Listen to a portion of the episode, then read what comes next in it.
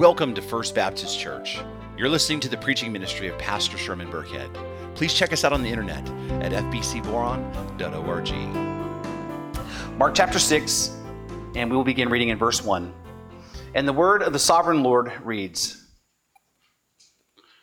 He went away from there and came to his hometown, and his disciples followed him. And on the Sabbath he began to teach in the synagogue. And many who heard him were astonished, saying, Where did this man get these things?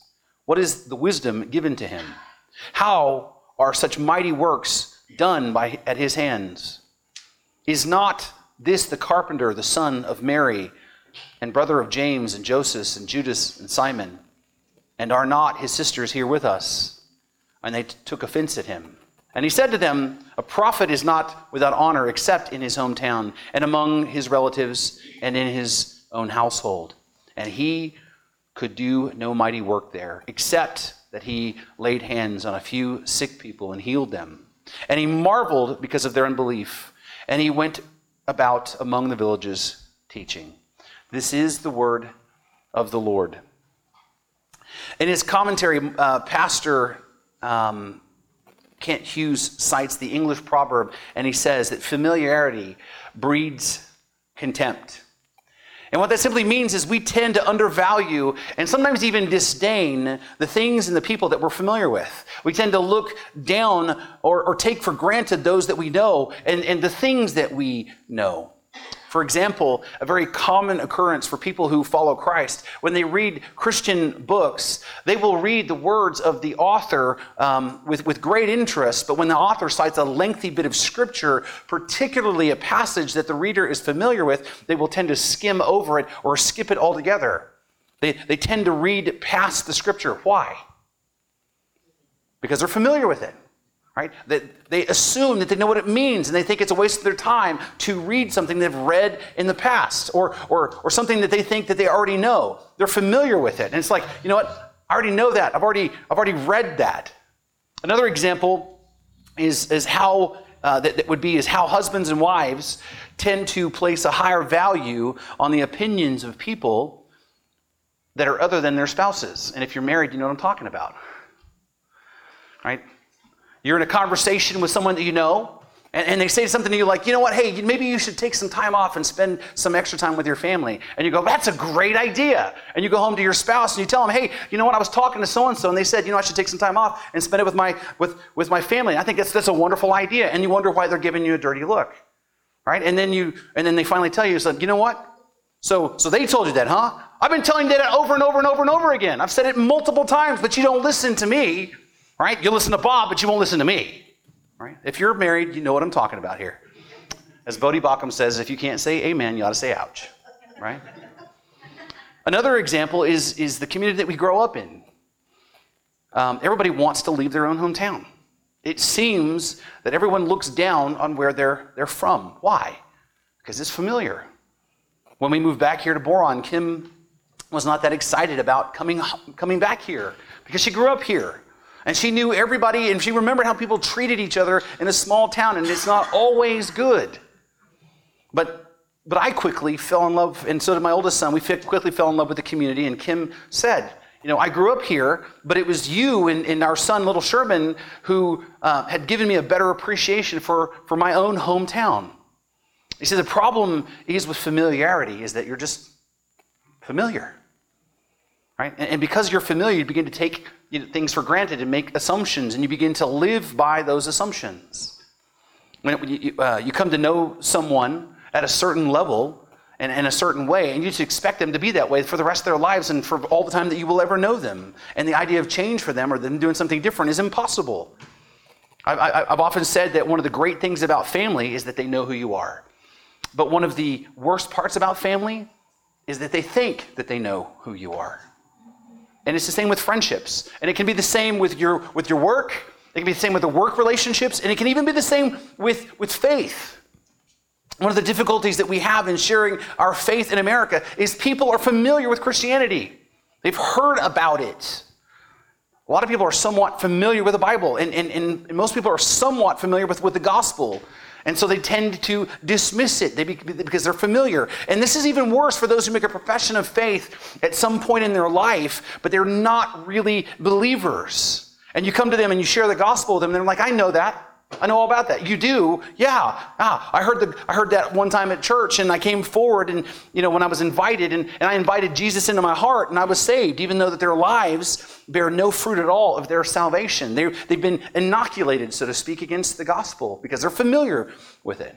And even as Christians, we can be, be familiar to the point that um, you know that we fall in the same mindset we come to faith in Christ and we begin to learn some things and we are hungry and excited and we begin to follow Jesus and then we begin to develop this picture of who we think God is and we become very comfortable in that. And so we become really familiar with the image of God that we've created that we no longer apply ourselves to really wanting to grow and know him better. We don't feel challenged and we don't feel like we need to dig into the word and really really get at who he really is. We don't feel the need to ever challenge our own assumptions, even, even though that God is infinite and bigger than our imaginations. We get very comfortable with our understanding and we stop maturing because familiarity is, is comfortable.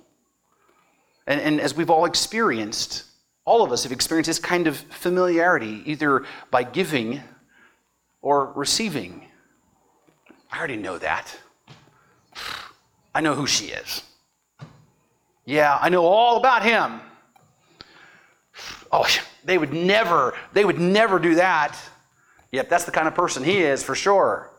We all know what it's like to be so familiar with, with, uh, with people having been so familiar with us that they just dismiss us. And we know what it's like to do the same to other people. And, and, and that right there is the issue that Jesus is facing here in this text. Jesus is going to go home and preach the gospel to a group of people who think that they know who he is. So turn with me to Mark chapter 6, beginning in verse 1. And it says, And he went away from there, which there is Capernaum, because that's where the story left off, and came to his hometown. Now, it doesn't say the word Nazareth here, but that's, but that's where Jesus' hometown was after um, he fled uh, to Egypt with his parents, they came back and settled in Nazareth. And his disciples followed him. And the reason why his disciples followed him is because this was not a family visit. This is an official visit. This is he is there to preach the gospel and he has brought with him his entourage. This is an official ministry visit to the city of Nazareth. And what you may not realize is that this is not the first time that Jesus was home preaching the gospel in his hometown. Because when we open up the Gospel of Mark, he jumps right in and declares that Jesus is the Son of God. And then he gets right into the passage where he's baptized and goes out into the wilderness and is tempted uh, for 40 days by Satan.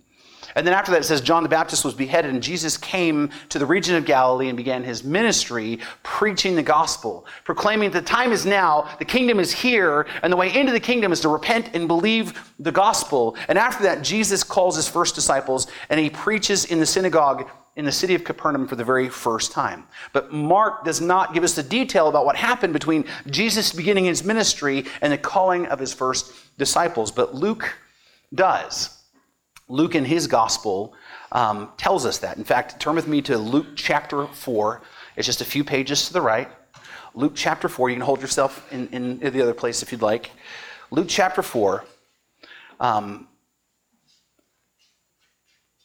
Luke is just uh, like I said, just a little bit to the right. Chapter 4, beginning in verse 16, and it reads And he came to Nazareth, where he had been brought up, because it's where he grew up as a little boy. And as it was his custom, he went to the synagogue on the Sabbath and he stood up and read. Probably because it was his turn, because all the men in the synagogue took turns reading the text. And the scroll of the prophet Isaiah was given to him. He unrolled the scroll and found the place where it was written, The Spirit of the Lord is upon me, because he has anointed me to proclaim the good news to the poor. He has sent me to proclaim liberty to the captives and recovering of sight to the blind, and to set at liberty those who are oppressed, to proclaim the year of the Lord's favor.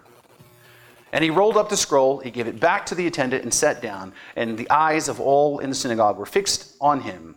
And he began saying, Today, this scripture has been fulfilled in your hearing. Or, in other words, you have been waiting for the Messiah to come and to set things right. Well, here I am. I am the Messiah. I'm the one prophesied about in this scripture. I am the Son of God. And, and those, and it, it, that was what he, he basically said to those in his hometown. And after everything seemed to be okay, at least for the moment, it says, and all spoke well of him and marveled at his gracious words that were coming from his mouth. But then it turns bad to worse because of familiarity. And then they said, Is this not Joseph's son? Or, in other words, wait a minute, we know this guy. We know who he is. What do you mean you're the Messiah? What do you mean you're the Son of God? Right? How can that be? We know who you are, kid. We, we saw you grow up. And then he said to them, Doubtless you will quote to me the proverb, Physician, heal yourself, and what you have heard you did at Capernaum, do here in your hometown as well.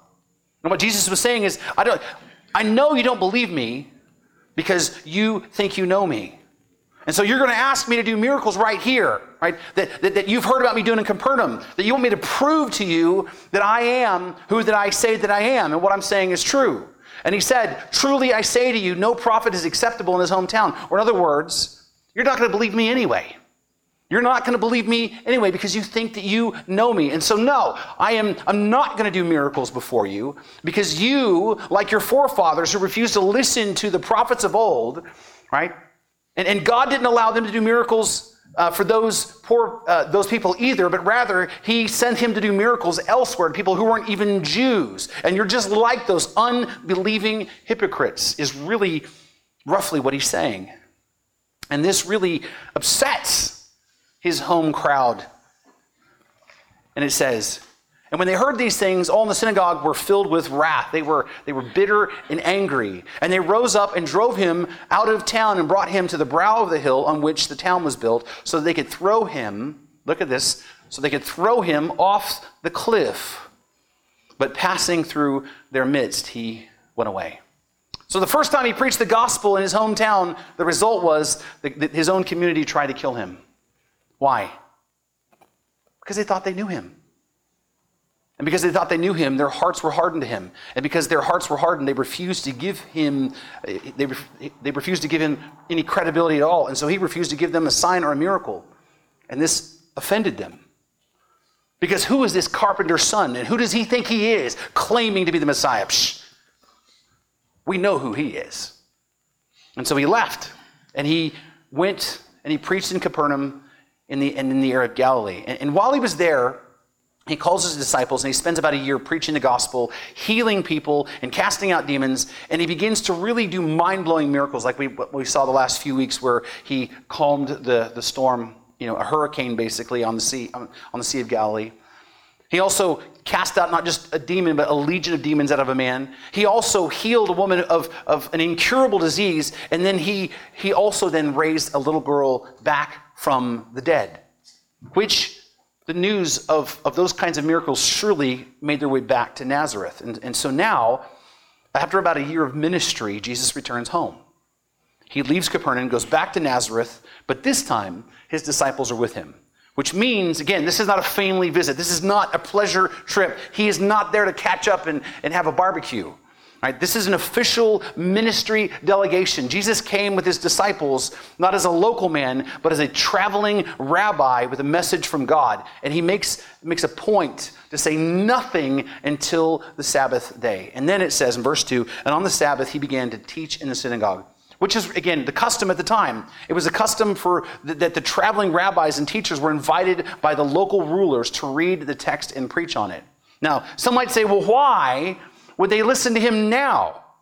I mean, they tried to kill him before. Why they, would they give him the time now? Well, well two reasons. Number one, um, he has a following of disciples now, and that gives him legitimacy as, as a teacher.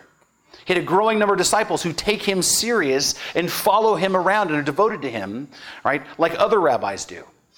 So he has a following. Number two, they probably heard about all the things that Jesus has done and the crowds that followed him around. this probably made them curious. Remember, Jesus' own family had heard about what was going on in Capernaum, and what did they do? They went to Capernaum to try to take him by force, to take him home, because they thought he was out of his mind. And while they were there, they got to witness the huge crowds that followed him everywhere he went. And they probably even saw Jesus healing people and casting out demons. And so these people, you know, his family probably, you know, probably uh, went back and told the community what was going on. So it's probably common knowledge in Nazareth. If you have to think about it, um, Nazareth was only about 500 people which means word would spread faster there than it does here in Boron, even with social media. And because of that, they invite him to preach, and then he does. And, and many of, of, of who heard him, it says, were astonished, which is really a common reaction when you hear Jesus' preaching. Right? Jesus' words astonish people because here's this nobody from nowhere speaking with authority that exceeds even the greatest of rabbis at the time. And you got to think about this was a, a competitive kind of market to be in. There were a lot of really great rabbis and eloquent speakers. But Jesus, his words are astonishing because he exceeds even them. No one spoke like Jesus.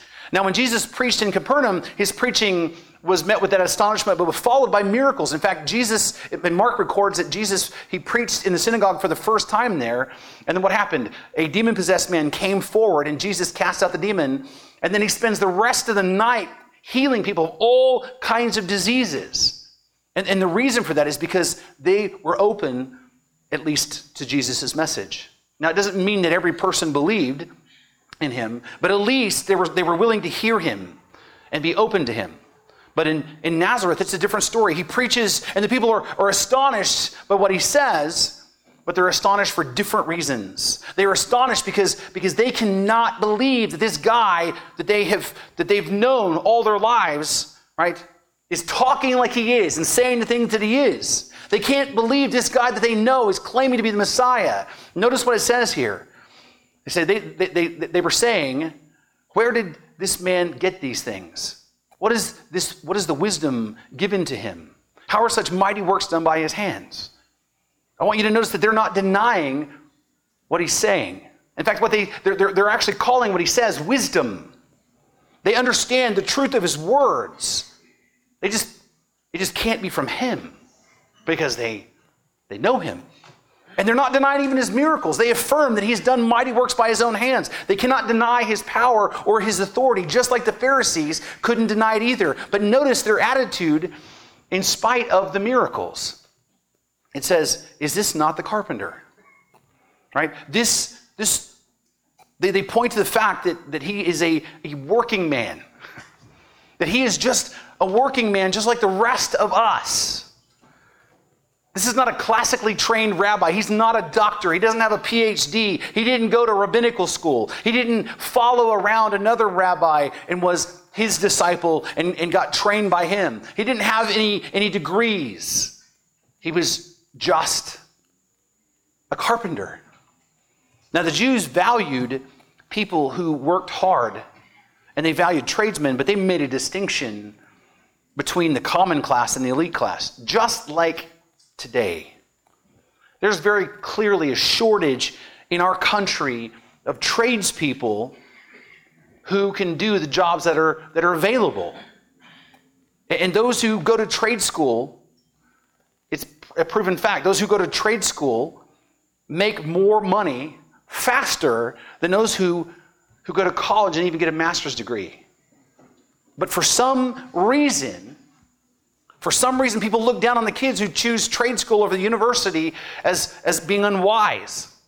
They look at kids who go to trade school instead the university as less intelligent or not as smart as those who go into debt to get a degree that doesn't even guarantee them to get a job. There's a tendency in our culture to look down on those who work with their hands over people who work in an office. As if working with your hands makes you less intelligent. It, it, you know, but this isn't anything new. This is not a new um, prejudice. It's the same here. Jesus was a working man. He was obviously not a scribe or a Pharisee. They'd known him all of his life. They'd seen his work. They knew his background and who he was. And so they were like, where's this carpenter getting this stuff from? And then they get really personal. this is one of those details in the Bible that should actually offend you a little bit. Because they say, Isn't this the son of Mary? And I want you to notice this is a detail that's really important. They don't refer to him by his father's name, which was the custom. They always referred to someone by their father's name. In fact, we still do that today. When, when people get married, the wife typically takes the husband's name, and the children are typically named after the father's last name. And it has been that way through all of recorded history. People are identified by their father. Now, why then are they identifying Christ by his mother? Well, most scholars agree that this is intended as an insult to, to Christ. They don't call him the son of Joseph because they've already heard the stories about his birth. And in essence, what they're saying is Jesus was an illegitimate child by saying what they're saying.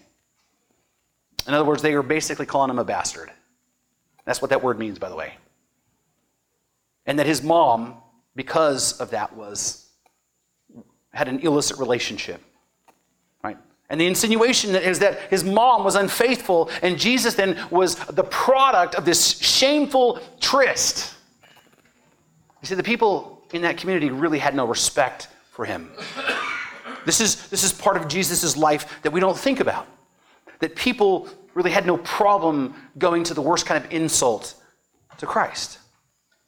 And then they refer to his brothers saying that he's the brother of James, Joseph, Judas, and Simon, and are not his sisters here with us. Now, only not only did they they know him, they knew his entire family.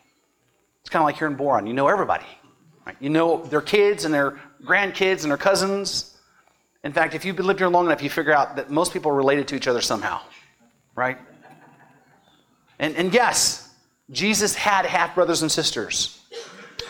Uh, you know, contrary to the opinion of, of the Roman Catholic Church, Jesus' mom was not a perpetual virgin. She did have other children. And we talked about that several weeks back. And, and though we don't know much about his sisters or Simon or Joseph, we do know that James eventually put his faith in his brother Jesus and became a leader in the church of Jerusalem, and he wrote the book of James. And Judas likewise wrote, uh, after the resurrection, wrote the book of Jude. But the point is that they were looking down on Jesus and his entire family. They were really nobodies because they were nobody from nowhere. In fact, they were like the lowliest of the low, lowly working man who, who was thought to be an illegitimate child of a woman who supposedly had a shady past, and everybody knew him. Again, remember the town's 500 people. Everybody knows everyone. And everybody's up in everybody's business. You think Boron is bad? Well, this was, this was worse. And so these people literally grew up with Christ since he was very little, and they looked down upon him. In fact, it says they took offense at him. Now, this word offense is, is familiar to us. We've talked about this word before. It's from the Greek word that means to scandalize, right? It means for them to it, it, it, for them, this was a scandal. This was a stumbling block to them. Uh, this man that they knew all their life, doing the things that he was doing, saying the things that he's saying, and claiming to be the unique Son of God is simply a scandal. He was a nobody from nowhere, and they knew him. So, how could this possibly be? I, I mean, can we blame them? I mean, think about this. If, if one of the kids from the youth group, you know, had graduated from high school and came up here before the church and says, I'm going to be the next president of the United States. I'm going to bring about world peace and world hunger. I'm going to cut taxes for everyone. What's your reaction going to be? Yeah, right, kid. Just keep dreaming. Right? These people were offended by the Christ, by who Christ claimed to be. They were offended because they because they thought they knew him. But to make it worse, they were they were they were denying him and rejecting him in spite of the evidence. Right? Just like the Pharisees, they couldn't discount the wisdom and they, and they couldn't, you know, about what he was saying, and they couldn't deny the power of his miracles that he was doing. They, they obviously knew that he was doing miracles, but they just simply refused to believe. And Jesus said to them, again, a prophet is not without honor except in his hometown and among his relatives and his own and in, in his own household. See, Jesus repeats the criticism that he offered before of those who know him. Familiarity breeds contempt. In Capernaum, 25 miles away, I mean, the distance between here and Cal City, there were people who believed in him. There were people who, not, no, but they didn't believe him as the Son of God, but they, they certainly didn't outright reject him. Right? And in Capernaum, he was basically a celebrity. In Capernaum, he, for many people, he was a hero. In Capernaum, at least people were, thought he was entertaining, at least wanted to see the show. But not in Nazareth. What he says and does gives him no credibility whatsoever. It gives him no honor at all because they think they know him. And Jesus makes it clear that this unbelief is not just limited to the people in his town, it extended to even his own relatives and even the members of his own immediate family. Remember, right, in his, his, his own family, his brothers and his mother didn't believe in him. They thought he was crazy. They came to Capernaum to take him home because they thought he was out of his mind. Jesus is once again rejected by those who knew him the best. Again, familiarity breeds contempt. And then it says, and he could not do mighty works there, except that he laid hands on a few sick people and he healed them. And he marveled because of their unbelief. There are only two places in the entire Bible that says that Jesus marveled or that he was astonished. Is another way to say that. Because that's what the Greek word thaumazo means. It means to be to marvel or to be amazed or to be astonished. And only twice has this happened in the Bible. First, at the unbelief of these people in this town, but then also in Matthew chapter 8, uh, where the centurion comes to Jesus, a, a Gentile comes to Jesus, asks him to heal his servant, and Jesus says, I'll go heal him. And the centurion's like, no, no, no, you just say the word, and he'll be healed. Right?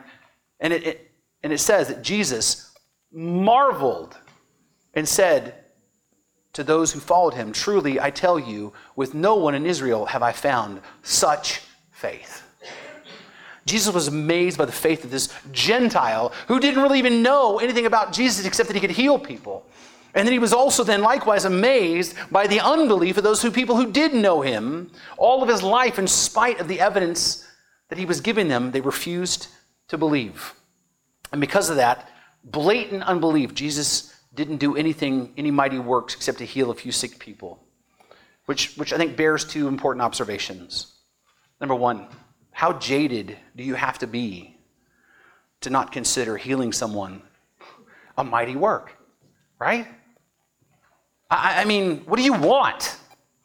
I mean, today, even if somebody comes to us and we pray for them who's sick or who's injured, you know, I mean, you know, Brad's cousin. Like we pray for, for something to happen and it happens. And we're like, we praise the Lord, right?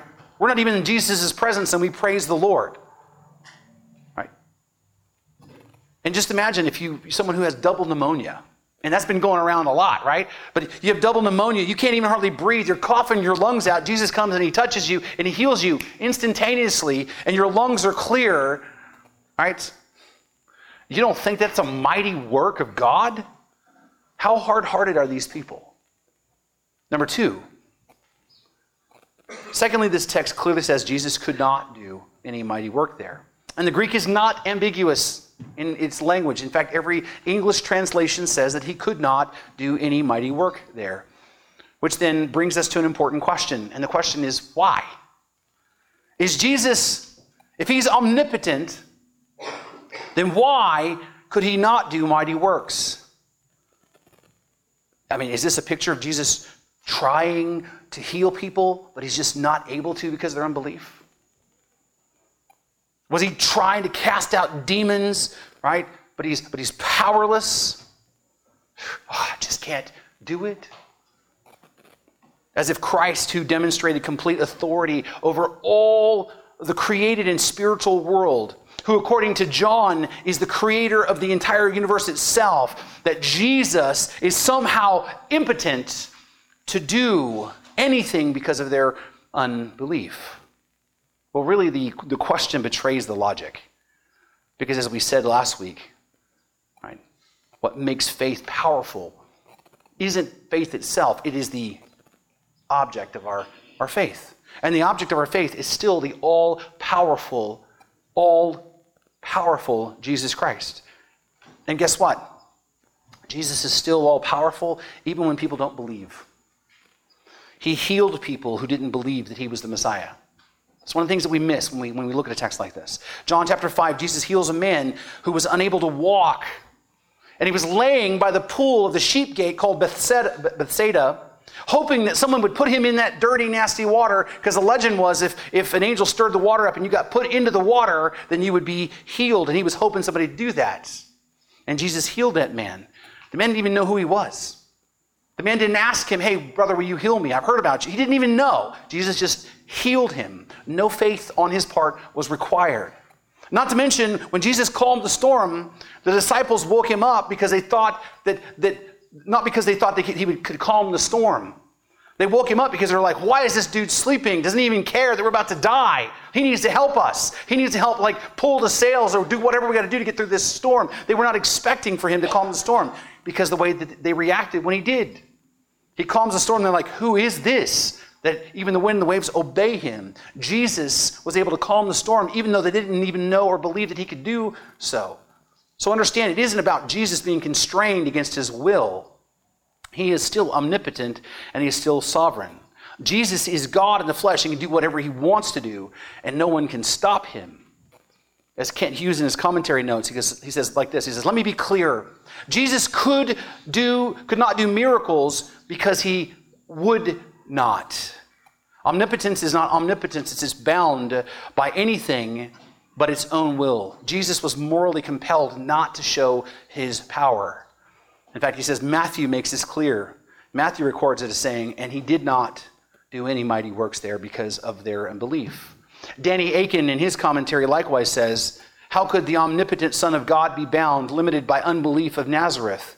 He could not do miracles because he would not, in the face of blatant unbelief. Morally and spiritually, he was constrained not to reveal his power in such an environment of rejection and belief.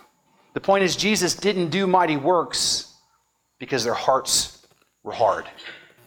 He was not going to allow them to make a mockery of his divine power because these people were not going to believe anyway.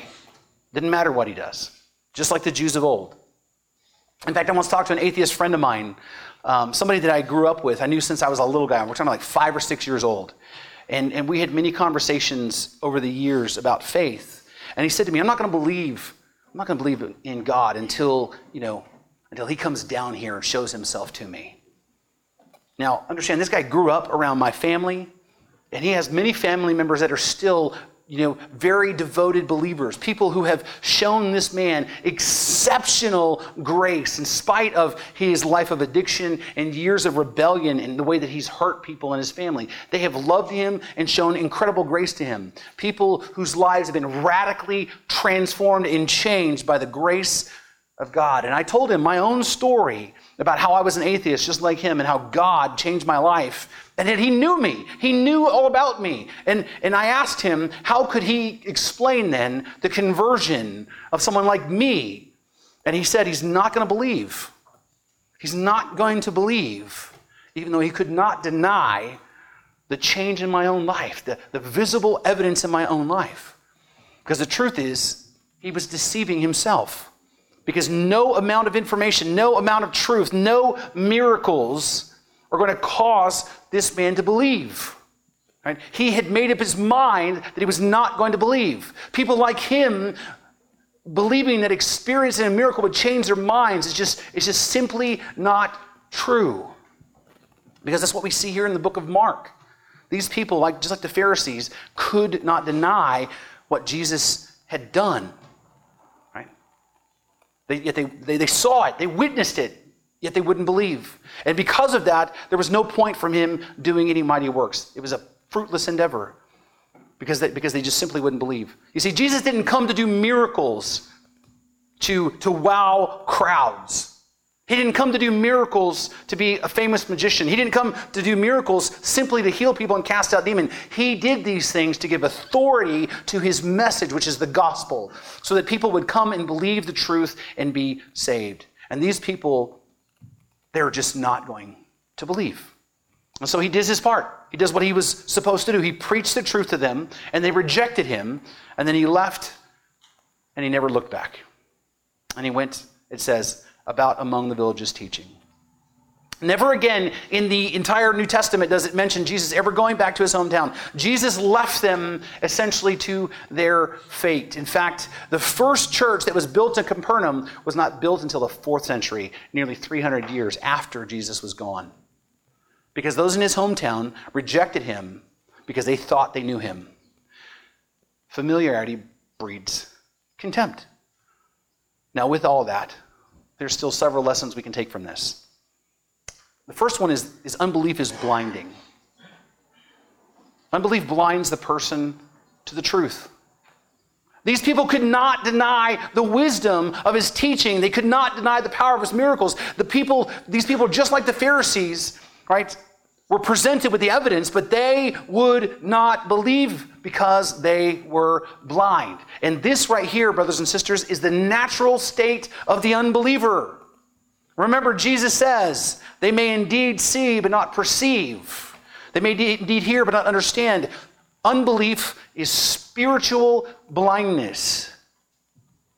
That's why it shouldn't surprise you. That's why it shouldn't frustrate you when you share your hope with someone and they refuse to acknowledge what you're saying. Seriously, like getting upset about that is like getting upset by the sun coming up. Even though you pre- pre- com- present compelling evidence, people's unbelief makes them blind to the truth. I mean, think about it. We just got through Easter, and what's the thing that we talked about? That the resurrection of Jesus Christ is the best attested to historical fact in all of antiquity. There's nothing attested to even close. The evidence for the resurrection is so overwhelming, historically speaking, that if you can't believe in the resurrection, you really don't even have grounds to believe anything else that's happened in ancient history. But the reason why people won't believe in the resurrection is not due to the lack of evidence. It's because they simply refuse to believe in the supernatural and they understand that if Jesus walked out of that tomb, that he is who he says he is, and that means that they are accountable to him. And so they will deny the truth in blind unbelief. Christians are always accused of having blind faith, while non Christians are guilty of having blind unbelief, in spite of what the evidence says, because their, their, their unbelief, their hardened unbelief, makes them blind to the truth. Secondly, unbelief is destructive. Unbelief is horribly destructive from the very beginning all the way up to right now. John MacArthur notes in a sermon that he preached on this exact same text. He said, I'm just going to quote um, what he said here because he says it better than I can. He says, For example, Eve exercised unbelief in the Word of God and brought the entire human race down into a curse and eternal judgment. In the days of Noah, the world would not believe in the world of unbelievers drown in a flood that, that covered the entire earth. Unbelief caused the destruction of the whole human race and all creatures and all life living on earth. It was unbelief, he continues and says, on the part of Israel in the wilderness that caused them to die there before ever entering the promised land. And the story of Israel's ongoing unbelief, even after they entered the land of Canaan, is clear for all to read in the Old Testament. They were judged again and again by God for their apostasy and their unbelief. He continues and says, he says, Aaron's unbelief led to, the death of 3,000 people. Moses' unbelief kept him out of the, the promised land. Achan's unbelief resulted in his dis, resulting in his disobedience brought about his execution of him and his entire family. Sennacherib's unbelief, the Gentile king, led to his assassination by his own sons after an angel of the Lord massacred 185,000 of his troops. And of course, then we have the unbelief of Judas which led to his suicide and his everlasting punishment. He says that Pharisees and scribes were unbelievers to the very end, with, with few exceptions. And they, like all other unbelievers, their unbelief resulted in them dying in their sins, forfeiting heaven, and gaining hell. It is unbelief that's brought a curse on all humanity. It is unbelief that, that broke the, up the fountains of the deep and that brought down the rain from heaven and drowned the entire human race. And it is unbelief in the Son of God that catapults people into eternal hell. Unbelief activates divine wrath. Unbelief activates divine judgment. End quote. Unbelief is horribly destructive. And there are people today, and their blindness, will continue to not believe all the way to their doom. Because unless a person repents and believes the gospel, the judgment and the wrath of God still rests upon them. And one day they will meet him face to face, and he will pronounce judgment on them, rightfully so, and cast them in, out of his presence and spend eternity in hell. Unbelief is horribly destructive. But ultimately, unbelief is a result of a hard heart, which is something we talk about all the time. The truth about God falls upon a person's hardened heart, and that truth does not penetrate. As it says, the devil snatches, snatches the truth away. And unbelievers' hearts are so hard that the evidence doesn't even matter to them. Miracles don't matter. Even if Christ was to come back right now, it wouldn't matter to some people. Don't believe me? Jesus says in his own words in Luke chapter 16, in a parable about a man named Lazarus, he says, and I'll just read it for you, you don't have to look for it. Luke 16, beginning verse 19. There was a rich man who was clothed in purple and fine linen and who feasted sumptuously every day. And at his gate was laid a man, a poor man named Lazarus, covered with sores, who desired to be fed with, with what fell from the rich man's table. Moreover, even the dogs came and licked his sores. It's pretty gross. Okay? The poor man died and was carried to the angels to Abraham's side. The rich man also died and was buried, and in Hades, being in torment, he lifted his eyes and saw Abraham far off and Lazarus at his side. And he called out, Father Abraham, have mercy on me, and send Lazarus to dip the end of his finger in water and cool my tongue, for I am in anguish in this flame. But Abraham said, Child, remember that you in your lifetime received your good things, and Lazarus in like manner bad things. But now he is comforted here, and you are in anguish. And besides all this, between us and you is a great chasm has been fixed, in order that those who would pass from here to you may not be able, and none may cross from there to us. And he said, I beg you, Father, send him to my father's house, for I have five brothers, so they may be, so he may warn them, lest they come into this place of torment. And Abraham said, They have Moses and the prophets, or the Bible. Let them let, let them hear them. And he said, No, Father Abraham, but if someone goes to them from the dead, they will repent. And he said to him, If they will not hear Moses and the prophets, they won't believe the word of God, neither will they be convinced if someone should rise from the dead. The fact is, unbelief is a result of a hardened heart. And unless God supernaturally changes a person's heart, they will remain that way, and nothing will cause them to believe. Which leads to our last truth, and that is unbelief and having a hardened heart is natural. Unbelief and having a heart that's hard is natural to us. It's a natural state of who we are. If you remember Easter when we talked about David, when he was confessing his sin, what did he say? He said, Behold, I was brought forth in iniquity, and in sin did my mother conceive me. A couple Psalms later in Psalm 53, he says, The fool says in his heart, There is no God. They are corrupt, not they are corrupt, doing abominable iniquity. There is none who does good. God looks down from heaven on the children of man to see if there are any who understand, who seek after God. They have all fallen away. Together they become corrupt. There is none who does good, not even one. Which, by the way, the Apostle Paul repeats that in Romans chapter 3. But then in Ephesians chapter 2, verse 1, Paul says, And you were, look at that word there, dead in your trespasses and sins, in which you once walked, following the course of this world, following the prince of the power of the air, which is the devil himself, the spirit that is now at work in the sons of disobedience, among whom we, we all once lived in the passions of our flesh, carrying out the desires of the body and the mind, and by nature children of wrath like the rest of mankind. He also says in Colossians chapter 2 verse 13, you were dead in your trespasses and the uncircumcision of your look at this sinful nature. Unbelief is just natural to us. Even though innately we believe that there's a God because everybody is. Bible makes it clear there are no true atheists. Paul says in Romans chapter 1 verse 18, for the wrath of God is revealed from heaven against all ungodliness and unrighteousness of men, who by their unrighteousness suppress the truth. We suppress the truth. We actively suppress the truth. For what can be known about God is plain to them because God has shown it to them. For his invisible attributes, namely his eternal power and divine nature, have been clearly perceived ever since the creation of the world and the things that have been made. So they are without excuse. For although they knew God, they did not honor him as God or give thanks to him, but they became futile in their thinking, and their foolish hearts were darkened.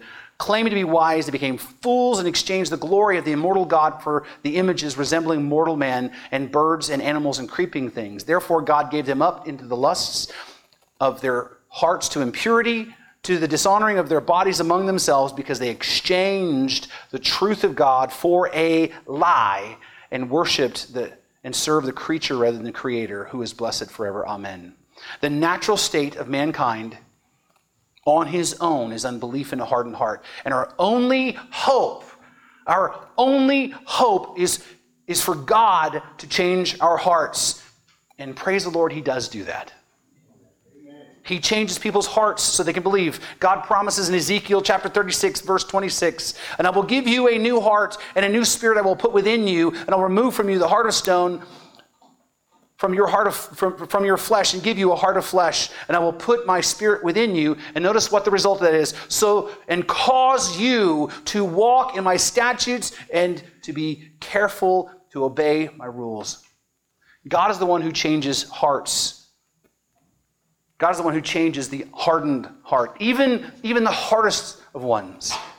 What you need to understand is god did change the hearts of some of those who were in nazareth some of those who who were hardened in their unbelief. How do I know that? Because the members of Christ's own household, Jesus' mom and his brothers, uh, James and, and Jude, became believers. Their hearts were changed. How do we know that? Well, we know that for a fact, right? Because, of, because they, they wrote two books of the Bible. In fact, tradition tells us that all his brothers and sisters came to faith.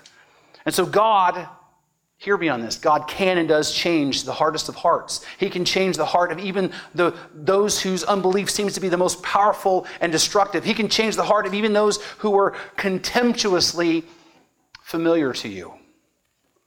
And this, by the way, should give us all hope because these people who rejected Christ over and over again, right, they, they, they rejected him, they thought he was nuts, which means if they reject the gospel, then they're not rejecting you. They're rejecting him. And he is powerful enough to change them, though they may despise you because you're familiar with him. That's why we always say your job isn't to save people, that's God's job. Your job is to sow the seed, love the people, pray that God would change their hearts, and never give up on them. That's what we do because only Christ can do the impossible. Only Christ can change a person's heart. So, wrapping up, how do we apply this? Two quick things. Number one, when you share the hope of Christ with people, don't take rejection personally. Right, this is about following Jesus, right? If you're going to follow Jesus, you understand you have to do what Jesus did, which is to share the hope of Christ, which means you're going to experience rejection. Don't take it personally.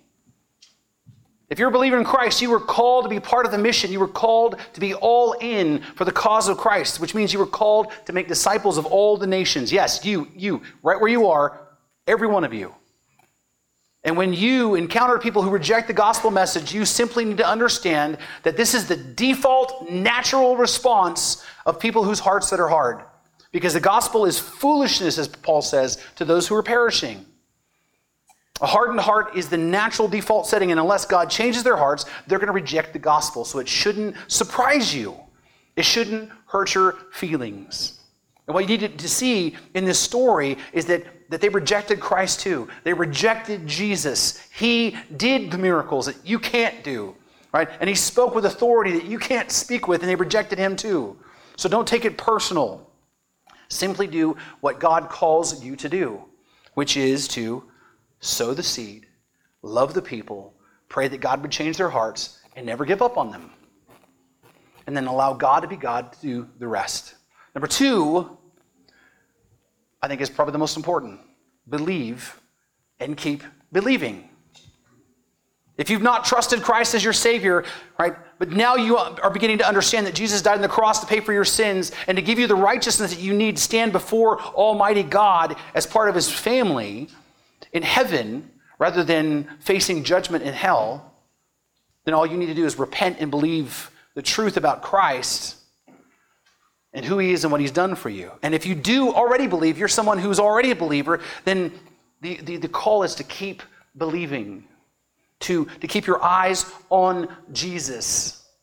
Keep believing that Jesus will not leave you or forsake you as he's promised. Keep believing that he who began a good work in you will be faithful to complete it. Keep believing that God will work all things out for the good of those who love him and are called according to his purpose. Keep believing in spite of the fact that some of those that you know and some that know you the best can't or won't believe. Remember and believe that God can change even the hardest of hearts, even the ones that you're familiar with. Trust in Him and keep trusting in Him. And He will never, ever, ever let you down. Let me pray for you. Father, I thank you so much again for the encouragement of your word. That even in a negative situation that we can see, Lord, encouragement. That when we are rejected by those that we love and know, when we're rejected by our neighbors, when we're rejected by our own family at times for our faith, Lord, that we realize that we're just like you. And that, Lord, should encourage us in the fact that, Lord, you're the one that overcomes. And that what happens then is normal. And that we shouldn't take it personally, that we shouldn't take it like we're somehow defective or we failed. But ultimately, Lord God, what we need to realize is it's par for the course. It's normal for people to reject you. It's the way things have been since the beginning. And our hope then ultimately doesn't rest in our ability to be more persuasive. Our hope ultimately rests in you, which is really where our hope is always set, is you. No matter what we do, no matter where we go, no matter how successful we may be, no matter how impoverished we may be, the only hope that we have ultimately is you whether our friends and our family actually receive you the way that we hope and call them to, right? It's beyond our abilities, but what we can do is know that, Father, you will work all things out for good. And, and, and according to the counsel of your will, Lord, and that, will, and that you were just and righteous, and that, Father, that we can depend on you to do what is right. And so we lift our hearts and our minds to you, and we we set our hope on Jesus Christ and Him alone. And we walk in that every day for the rest of our lives. We thank you for that. In Christ's name we pray. Amen. You've been listening to the preaching ministry of Pastor Sherman Burkhead, a production of First Baptist Church in Boron, California. Our website address is fbcboron.org. And would you please consider partnering with us financially as we work to share the hope and the gospel of Jesus Christ with our community and our world?